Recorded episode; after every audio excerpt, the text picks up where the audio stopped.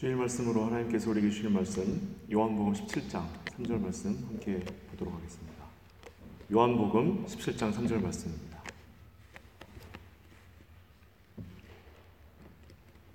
이 계시의 말씀 봉독할 때 모두 하나님의 음성을 들을 수 있길 바랍니다. 영생은 곧 유일하신 참 하나님과 그가 보내신 자 예수 그리스도를 아는 것이니이다. 아멘. 네, 우리 목사님께서 소개해 주신 것처럼 아, 지난 아, 금요일, 토요일 이틀간 청년들과 함께 말씀을 나누면서 어, 귀한 은혜의 시간을 나눴습니다. 아, 그런데 제가 독일에서 길을 쓰면서 14년 동안 말씀을 전하고 가르치면서 늘 벽에 부딪혔던 여러 가지 어려움들이 있었는데 그건 뭐였냐면 아, 하나님의 말씀에 대하여 젊은이들이 귀를 닫고 산다는 것이었습니다.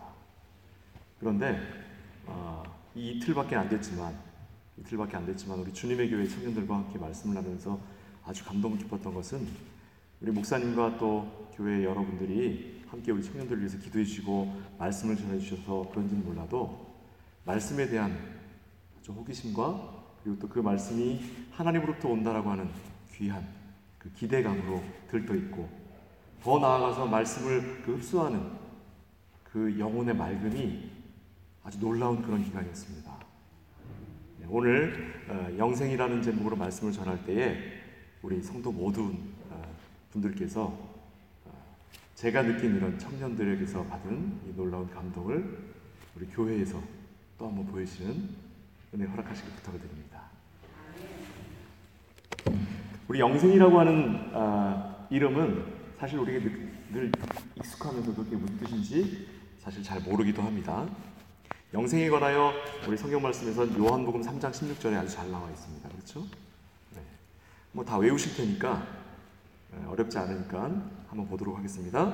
하나님이 세상을 이처럼 사랑하사 독생자를 주셨으니 이는 저를 믿는 자마다 멸망치 않고 영생을 얻게 하려 하십니다.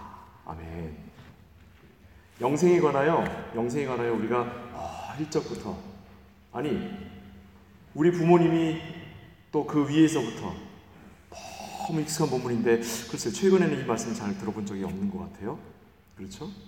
그만큼 구원과 영생에 관하여 교회가 관심이 없어진 것 아닌가 하는 어, 걱정도 듭니다. 이 본문 말씀에 보시면 영생에 관하여 뭐라고 얘기하고 있냐면 하나님이 세상을 이처럼 사랑하사 독생자를 주셨으니 이는 저를 믿는 자마다 멸망치 않고 영생을 얻게 하려 하십니다. 영생을 얻게 되는 것에 대한 과정과 그것이 어떻게 작용하는 것인가에 대한 설명은 있을 뿐 영생이 뭔가에 대해서는 여기 얘기하고 있지 않습니다. 그래서 영생이 무엇을 의미하는가를 성경 본문을 쭉 찾았더니 여기 오늘 읽은 본문 요한복음 7장에 나와 있더라고요.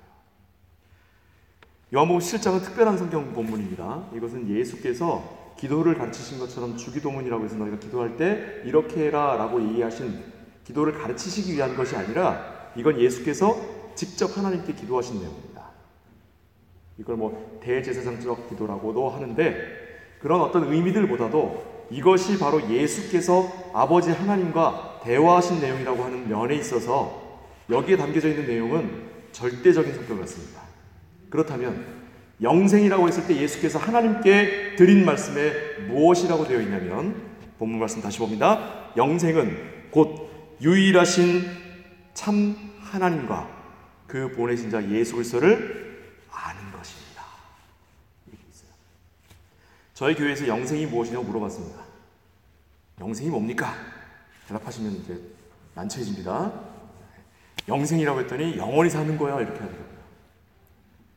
그거는 뭐 저기 주일학교에서 나는 대답입니다. 그런 건 영생은 영원히 사는 게 아니에요. 영생을 영원히 사는 것이라고 이야기하면 지옥에서 영원토록 벌 받는 건 뭐죠? 영원히 산다는 말로는 충분히 설명이 답변, 답변이 되지 않아요. 답변이 되지 않습니다. 여기에서 영원한이라는 말은 무슨 말이냐면 하나님의 속성에 관한 얘기입니다. 하나님 하나님의 화우링이 나는 조금 올리겠습니다. 하나님이 어떠한 분이신가를 이야기할 때에 하나님은 영원토록 변함이 없으신 분, 영원토록 우리를 사랑하시고 영원토록 우리에게 말씀하시는 분이라는 그 영원함이 거기 들어가죠. 여기에서 이 영원함은 시간적으로 끝이 없다라는 것을 의미하지 않습니다. 이거 뭘 의미하는 거냐면 하나님의 권능과 능력과 그의 권세가 우리와 함께하고 있는 놀라운 하나님의 사랑, 은혜를 담고 있는 하나님이 누구이신가에 관한 이야기입니다. 그것을 그것을 우리에게 허락하시되 그것을 어떻게 허락하시냐면 생명으로 허락하시는 겁니다. 여기서 말하는 생명은 우리가 백세 인생이라고 해서 백세, 백살까지 사는 그런 이 호흡이 있는 삶을 얘기하는 것이 아니라 하나님과 함께하는 그것을 이야기합니다. 그러니까 영원토록 하나님과 함께한다라는 것으로만 끝나는 것이 아니라 하나님의 권능과 능력과 하나님의 하나님 되심을 우리와 영원토록 함께 하신다. 영원토록. 그래서 이것을 다른 말로 구원이라고 얘기합니다. 구원. 우리 모든 백성들이 하나님으로부터 구원을 얻었다라고 할 때의 그 구원은 단순히 단순히 물에 빠진 사람을 건져준 것으로만 끝나는 게 아닙니다. 건져줬으면 책임을 져야죠. 그렇죠? 하나님께서 우리를 죄 가운데서 건져내신 것으로만 끝나는 것이 아니라 우리에게 무엇을 약속하셨냐면 영원한 하나님의 나라를. 여기 또 영원함이 나옵니다. 그죠? 영원함. 우리가 하나님으로부터 약속받은 것, 우리가 하나님으로부터 선물 받은 것, 우리가 하나님께로부터 허락받은 것, 그것이 뭐냐면 구원이에요. 구원. 그리고 다른 말로 영생입니다. 그런데 지금 요한복음 17장에서는 그 영생에 관하여 어디에 포커스를 맞추고 있냐면 함께 함께 포커스를 맞추고 있어요. 그 영원하신 하나님께서 우리와 함께 하신다라고 하는 것. 다른 말로 하나 됩니다. 오늘 본문 바로 앞부분의 말씀을 한번 보겠습니다. 1절과 2절 말씀입니다. 요한복음 17장 1절과 2절 말씀입니다. 예수께서 이 말씀을 하시고 눈을 들어 하늘을 우러러 이르시되 아버지여 때가 이르렀사오니 아들을 영화롭게 하사 아들로 아버지를 영화롭게 하옵소서. 아버지께서 아들에게 주신 모든 사람에게 영생을 주게 하시고 만민을 다스리는 권세를 아들에게 주셨음이로소이다. 여기 보시면 여기 보시면 뭐라고 되어 있냐면 아들을 영화롭게 하사 아들로 아버지를 영화롭게 하옵소서. 아들을 영화롭게 하신 것으로 더불어 그것이 곧 아버지께 영광이 되는 것이다. 이렇게 되어 있습니다. 말 그대로만 얘기하면 지금 아버지와 아들이 영화롭게 되는 것 안에서 하나가 되어 있어요. 더 쉽게 이야기하면 아버지와 아들이 영화롭게 된 거예요. 영광을 누리시는 거예요. 영광을 누리시는 거. 아버지께서 아들과 더불어 영광을 누리시는 것. 곧 하나이심을 드러내는 겁니다. 하나이심. 삼위일체 하나님 여기서 보여주고 있습니다. 하나님이 하나이신 것. 그런데 아들께서 행하신 것이 무엇이냐면 아버지께서 아들에게 맡기신 것이 뭐냐면 이 땅 가운데서 교회가 하나 되게 하시기 위해서 십자가에 못 박혀 죽으시는 일을 네, 감당하신 거예요. 우리 23절 말씀 한번 보겠습니다. 23절. 17장 23절 말씀입니다. 뭐라고 되어 있냐면 곧 내가 그들 안에 있고 아버지께서 내 안에 계시어 그들로 온전함을 이루어 하나가 되게 하려 함은 아버지께서 나를 보내신 것과 또 나를 사랑하신 같이 그들도 사랑하신 것을 세상으로 알게 하려 함이로소이다. 3절에서 읽은 그 영생이라고 하는 것이 아버지 하나님과 예수 그리스도를 아는 것이라고 했는데 이제 여기에 아는 것과 더불어 하나됨이라는 말이 다시 한번 나왔어요. 즉 그것을 함께 연결해서 본다라고 하면 영생이란 곧 하나됨과 함께하는 겁니다. 아버지와 아들이 하나이신 것처럼 저들도 하나가 되어 우리와 하나가 되게 하옵소서요. 교회가 하나가 되어 하나님과 하나가 되는 것. 우리 기독교에서 조금 어려운 말로 구원을 설명할 때에 구원을 설명할 때에 두 가지 국면을 이야기합니다. 하나는 친의예요. 친의. 의로운 사람이 아닌데 의롭다라고 부르는 겁니다. 이 말은 법정에서 쓰는 말이에요. 법정에서 거기에서 이 사람이 죄인인데 앉아 있는데 그 사람에 대해서 검사가 막 그 사람의 죄를 이야기합니다. 변호사가 변호를 하는 거예요. 저 사람은 법적으로 기소권이 없기 때문에 이 재판은 무효입니다. 그랬더니 재판관이 그 무효라고 하는 것을 받아들였어요. 그렇게 해서 판결 내린 걸 뭐라고 하냐면 무혐의라고 그래요. 무혐의. 이거는 그 사람이 죄를 짓고 죄를 짓지 않고를 얘기하는 게 아니라 지금 이 기소 자체가 성립할 수 없음을 이야기하는 거예요. 자, 여기 이 상황에서 누가 어떤 역할을 하고 있는지 한번 보십시다. 우리가 죄인의 자리에 앉아 있어요. 우리의 죄를 검사가 된 사탄이 기소를 하는 거예요. 그때 예수님이 우리를 변호하시는데 우리가 죄를 짓지 않았다고 변호하시는 게 아니라 사탄이 우리를 감히 우리의 죄를 들추어낼 수 없음을 그의 자격 없음을 공격함으로써 재판 자체가 성립되지 않음을 변호하시는 거예요. 그랬더니 아버지 되신 하나님께서 무혐의 처분하신 거예요. 즉 우리가 죄가 없기 때문이 아니라 우리의 죄를 물을 수 없기 때문에 우리의 죄를 더 이상 묻지 않겠다라고 하신 것 이걸 뭐라고 한다고요? 칭의라고 하는 겁니다. 칭의. 우리가 의로워서가 아니라 우리가 분명히 죄인인데도 불구하고 우리의 죄를 묻지 않고 우리의 죄가 더 이상 우리를 어찌하지 못하도록 하시는 것. 하나님께서 행하신 일이에요. 그러나 그 이면에 무엇이 있습니까? 통화라고 하는 것이 있어요. 이거는 우리가 죽는 날까지 하나님께 충성을 당하며 하나님의 말씀을 따라 순종하고 하나님 나라에 다다를 때까지 넘어지지 않으며 끝까지 달려가는 성도의 생도됨의 자리에 서 있는 것. 그것이죠. 그것입니다. 이 구원의 내용을 그 구원의 내용을 우리에게 선물로 주신 겁니다. 왜요? 왜요? 우리로 하나가 되게 하시기 위해서. 우리와 하나님이 하나가 되어서 영원토록 하나님과 함께 하나님의 나라에 거하게 하시는 것. 바로 그것 하나를 위하여 예수께서 십자가에 달려 죽으셨으며 우리에게 영생을 허락하신 겁니다. 로마서 6장 15절에서 23절 말씀 제가 공독해 올리겠습니다. 그런즉 어찌하려 우리가 법 아래 있지 아니하고 은혜 아래 있으니 죄를 지으려 그럴 수 없느니라. 너희 자신은 종으로 들여 누구에게 순종하든지 그 순종함을 받는 자의 종이 되는 줄을 너희가 알지 못하느냐? 혹은 죄의 종으로 사망에 이르고 혹은 순종의 종으로 의에 이릅니다. 하나님께 감사하리로다 너희가 본래 죄의 종이더니 너희에게 전하여 준 바 교훈의 본을 마음으로 순종하여 죄에게서 해방되어 의에게 종이 되었느니라. 너희 육신이 연약함으로 내가 사람이 이대로 말하노니 전에 너희가 너희 지체를 부정과 불법에 들여 불법에 이른 것 같이 이제는 너희 지체를 의에게 종으로 들여 거룩함에 이르라. 너희가 죄의 종이 되었을 때에는 이에 대하여 자유하였느니라. 너희가 그때 무슨 열매가 있었느냐? 이제는 너희가 그 일을 부끄러워하나니 이는 그 마지막이 사망입니다. 그러나 이제는 너희가 죄에서 해방되고 하나님께 종이 되어 거룩함에 이르는 열매를 얻었으니 이 마지막은 영생이라. 죄의 삭슨 사망이요 하나님의 은사는 그리스도 예수 우리 주 안에 있는 영생이라. 이거는요. 이거는 시입니다. 시. 하나님이 우리를 사랑하신다라고 하는 그, 그 뜨거운 마음을 담아서 우리에게 주시는 사랑의 노래예요. 이건 연애 편지입니다. 이 내용을 우리가 받아 우리가 무엇을 누리는 것이냐면 하나님을 소유한 백성을 살아가는 거예요. 하나님이 자신을 우리에게 선물로 주시는 겁니다. 하나님이 자신을 우리에게 주심으로 우리가 하나님을 소유하게 하시는 겁니다.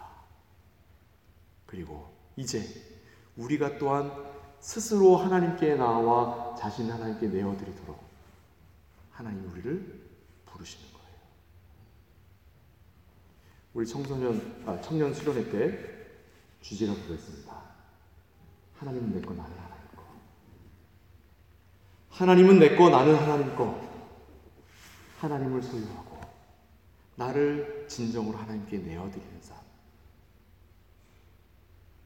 이것이야말로 성도가 누리는 특권 아니겠습니까? 여기에서 우리가 스스로 점검해야 할 것이 있습니다. 점검해야 할 게 있어요. 그렇다면 하나님을 알고 예수 그리스도를 아는 것이 영생이라면 과연 우리가 하나님을 알고 있습니까? 하나님 아십니까? 아니면 하나님에 대하여 알고 계십니까? 좀 질문이 어렵죠? 좀 쉽게 바꾸겠습니다. 여러분 트럼프 대통령 아십니까? 아니면 트럼프 대통령에 대해서 아십니까? 여기 전화기가 있는데 꺼내서 전화를 해서 저 트럼프 대통령 제가 미국에 오랜만에 왔는데 어, 오늘 저녁에 좀 시간 좀 내서 차 한잔 하시지요. 할 수 있습니까? 그쯤 돼야 아는 거 아닙니까? 그쯤 돼야? 우리가 하나님을 안다라고 이야기할 때 과연 하나님을 어떻게 알고 계십니까? 어떻게 알고 계십니까? 하나님에 대하여 알고 있다라고 생각하는 분들은 어디에서 넘어지게 되냐면 내가 알고 있다라고 하는 그 하나님이 성경이 말하는 하나님과 다른 분일 수 있다는 거예요. 놀라게 됩니다. 시내산에 모세가 십계명을 받으러 올라갔을 때에 아래서 기다리고 있던 백성들, 특히 아론을 중심으로 기다리고 있던 백성들이 모세가 올라갔는데 하나님 말씀 받으러 올라갔는데 안 내려와요. 그래서 무슨 생각을 했냐면 하나님께 죄를 지어 그가 죽임을 당했나 보다. 이제 우리 스스로 하나님께 말씀을 구하자. 근데 하나님이 어떤 분이신지 모르니까 우리가 우리가 가진 가장 귀한 것들을 모아 하나님을 만들자. 그래서 애국에서 가지고 온 것 중에 가장 귀한 것들을 모아다가 열심을 다하여 모았어요. 녹여서 금송아지를 만들어 놓고 뭐라고 불렀습니까? 하나님이라고 불렀어요. 이는 우리를 애굽에서 건져낸 신이로라. 이스라엘 백성들을 애굽에서 건져낸 신이 누군지 누구나 다 알아요. 그가 하나님이라는 것 누구나 다 알아요. 그랬더니 이들이 말씀이 없이 말씀을 의지하지 않고 자신들의 방식대로 자신들의 열심을 다하여 최고의 것을 하나님께 드렸는데 하나님이 감사함으로 기쁨으로 받으셨습니까? 그것을 뭐라고 그랬냐면 우상숭배라고. 우상숭배란 우상숭배란 하나님의 말씀을 따라 하나님을 섬기고 하나님께 예배드리는 것이 아니라 내가 보기에 좋은 방식으로 내가 생각하기에 좀 더 나은 방식으로 하나님께 나오는 것을 우상숭배라고 하는 거예요. 그것은 하나님이 뜻하시는 바가 되지 못하고 하나님이 말씀하시는 바 우리가 하나가 되어 하나님과 하나가 되는 자리까지 가지 못하게 하는 무시무시한 배역의 내용인 겁니다. 우리는 우리는 하나님과 같아져야 되는 거예요. 아까 이야기한 구원에 관하여 우리가 칭의와 성화라는 얘기를 했었습니다. 그 성화를 우리 정교회라고 혹시 아세요? 오소독시 교회? 그 정교회에서는 성화를 독일 말로 페어고퉁이라는 말을 쓰는데 이게 뭐냐면 신화예요. 하나님과 같아진다. 하나님과 같아진다. 이런 말을 씁니다. 똑같은 성화를 우리는 성화, 거룩해진다, 온전해진다 이렇게 쓰거든요. 근데 그들은 하나님과 같아진다 이렇게 써요. 같은 말입니다. 같은 말이에요. 하나님의 성품을 닮은 자가 되고 하나님과 비슷한 그 내용을 가지고 하나님께 나아오고 더불어 하나님과 하나가 되는 것. 그것이 교회가 서 있어야 할 자리라는 겁니다. 영생에 대하여 성경 여기저기에 말씀들이 있습니다. 그 중에 그 중에 말씀 하나에 에베소서 4장 13절에 이런 말씀이 있습니다. 우리가 다 하나님의 아들을 믿는 것과 아는 일에 하나가 되어 온전한 사람을 이루어 그리스도의 장성한 분량이 충만한 데까지 이르니 영생이란 말이 나오지 않았으나 여기서 영생과 같은 말로 장성한 분량이라는 말이 나왔습니다. 성화되어 가는 과정을 표현한 거예요. 우리 아이들이 있고 그 아이들을 낳아서 기르는데 이 아이들이 오줌을 싸고 변을 보고 배고파서 엉엉 울면 엄마는 젖을 물리고 기저귀를 갈아주죠. 근데 제가 이 나이가 돼가지고 엄마 하면서 오줌 질질 싸면서 엄마한테 걸어가면 우리 엄마가 뭐라 그럴까요? 기저귀 갈아주러 기저귀 들고 오십니까? 징그럽다고 해서 쫓아내버릴지 모르겠습니다. 자신이 자신이 그 부모에게조차도 어, 성장하고 자라가는 것에 따라 그가 그 부모에게 보여야 하는 마땅한 내용인 거예요. 마땅한 내용. 그런데 하나님을 섬긴다라고 하는 우리가 아직까지도 갓난아이와 같은 모습으로 고작 하나님께 나와서 하는 말이 뭐냐면 주시옵소서 주시옵소서 주시옵소서. 뭘, 주, 뭘 달라고 하면서 중간에 또 잊어버려요. 기도하다가. 그러면 또 이제 주여, 주여. 네. 그걸 뭐라 그래요? 중원부원한다고 하는 거예요. 내가 뭘 기도하는지 몰라. 내가 뭘, 뭘 구하는지 몰라. 그저 달라고 하는데 익숙한 거예요. 그냥. 그거는 갓난아이의 자리에 머물러 있는 거예요. 그게 신앙이 아니라는 게 아닙니다. 그건 갓난아이의 자리예요. 장성한 자녀가 되면 부모에게 부모의 선물에 부모의 생일에 선물을 할 수도 있어야 되고 심지어 아버지와 어머니가 결혼하신 결혼 기념일에 지가 뭐라고 꽃다발을 들고 와. 그럼 그거 싫어요? 좋아요? 부모님들. 뭐 이런 걸 갖고 오니 되게 싫어하시나 봐요. 그죠? 이런 거 다음부터는 하지 마. 굉장히 화나신 것 같아요, 부모님. 그렇습니까? 어디 가서 자랑하고 우리 아들이 꽃다발 말라서 비틀을 때까지 그거 들고 다니는 그게 부모의 마음이죠. 하나님이 우리에게 대하여 하시는 말씀이에요. 네가 이제 나의 자녀가 되었으니 네가 더 이상 그러한 것들로부터 자유로워하라. 나에게 무엇을 드려야만 하는 것으로 고민하지 말고 율법의 매인자 되지 말고 이제 사랑으로 하나가 되어 영원토록 나와 함께 거하자. 그런다라고 해서 네 하고 손 놔버리면 그게 뭐예요? 최선을 다해야 내가 최선을 다하는 걸로 구원받지 않는 구원받는 게 아니라고 한다고 해서 내가 하나님께 대하여 대충하고 아무것도 안 하는 것을 자랑으로 여기는 것은 그건 신앙 아닙니다. 진짜 신앙은 내가 하나님의 자녀가 되었기 때문에 내가 하나님께 이전보다 더 한 것으로 나아가는 거예요. 왜? 그게 자녀인 거예요. 그게 자녀인 거예요. 하나님의 자녀가 되었다면 그거를 짐으로 여기는 게 아니에요. 그걸 마땅한 것으로 여기는 게 자녀의 자리인 겁니다. 성도의 싸움은 진리를 지키기 위해서 미워하는 싸움이 아니에요.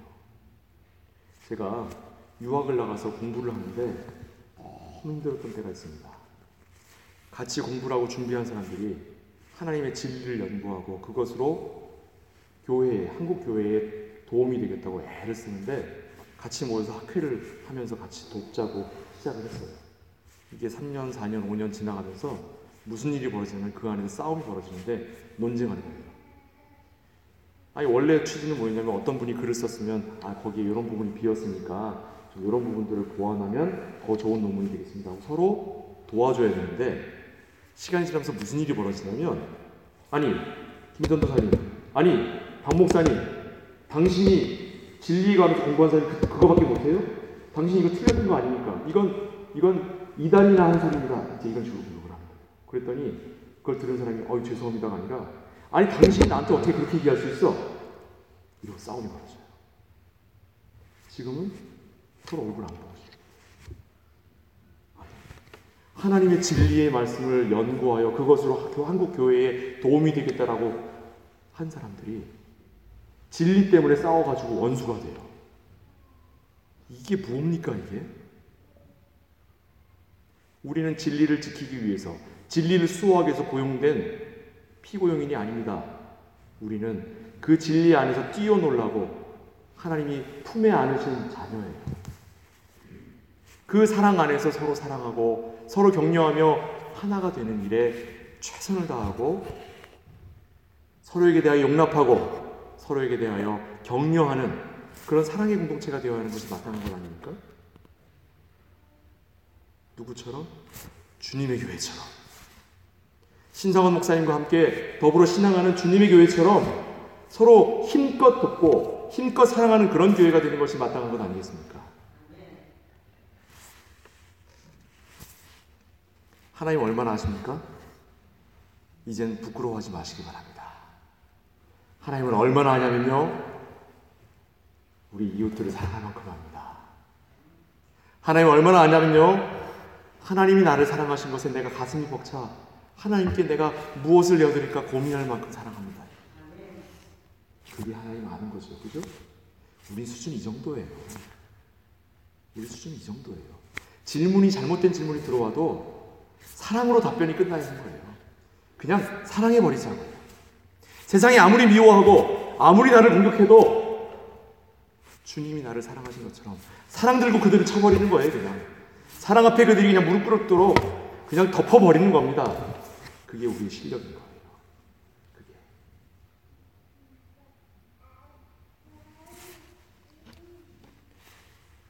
하나님이 우리를 통해서 어떤 사건이나 어떤 일에 관하여 어떻게 행하시는가, 어떻게 행해 오셨는가, 이런 것들을 고민해 보시고, 그리고 그것들이 나의 삶 가운데 어떠한 감사로 드러날 것인가를 고민하시면서 이것이 사랑이라는 것으로 드러나시기 바랍니다.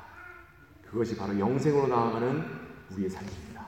왜냐하면, 왜냐하면 영생은 참 하나님을 알고 그 보내신 자 예수 그리스도를 알아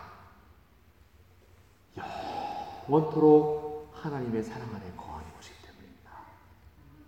영생을 소유하시는 주님의 교회 모두 되시기를 주님의 이름으로 축복을 드립니다. 기도하겠습니다. 사랑하는 아버지 하나님, 우리가 영생을 이야기할 때 고작 영원토록 사는 것이라고 대답하는 게 아니라 하나님과 더불어 사랑하는 자로 살아가는 것이다. 하나님의 영원하신 사랑과 영원하신 은혜 가운데 사랑으로 세상을 덮어버리는 그 은혜로 우리가 이 땅에서의 은총의 삶을 살아내는 것이라고 나는 우리 모두가 될 수 있도록 주께서 복내려 주옵소서. 주님의 교회 사랑하시고 이 사랑 가운데 주님의 교회가 또한 사랑하도록 주께서 복내려 주시기를 간절히 소원하오며 예수 그리스도 이름으로 축복하며 기도합니다.